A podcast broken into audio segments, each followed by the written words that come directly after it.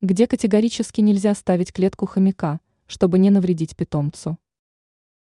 За хомячками, несомненно, легче ухаживать, нежели за кошками или собаками. Но в уходе за этими питомцами также важно учитывать ряд определенных правил.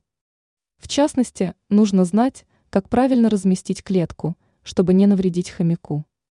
В таком случае нужно выбираться место таким образом, чтобы оградить питомца от воздействия различных негативных факторов и беспокойства. Не ставим на сквозняке.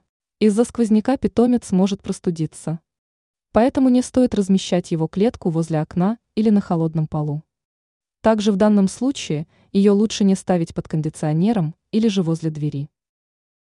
Избегаем перегрева. Перегрев может быть очень вреден для хомяков. Так что их жилище желательно ставить как можно дальше от батарей и не размещать на местах, куда могут попадать прямые солнечные лучи. Ограждаем от громких звуков. Хомяков сложно назвать стрессоустойчивыми питомцами. При этом они любят тихие и спокойные места, ведь громкие звуки могут оказаться для них раздражающим фактором и не лучшим образом скажутся на состоянии питомца. Поэтому стоит следить за тем, чтобы возле клетки не было телевизоров, колонок или иных шумных предметов. Спасаем от запахов. Эти питомцы очень плохо переносят различные резкие запахи. Так что лучше не ставить их домик вблизи кухни или же в коридоре.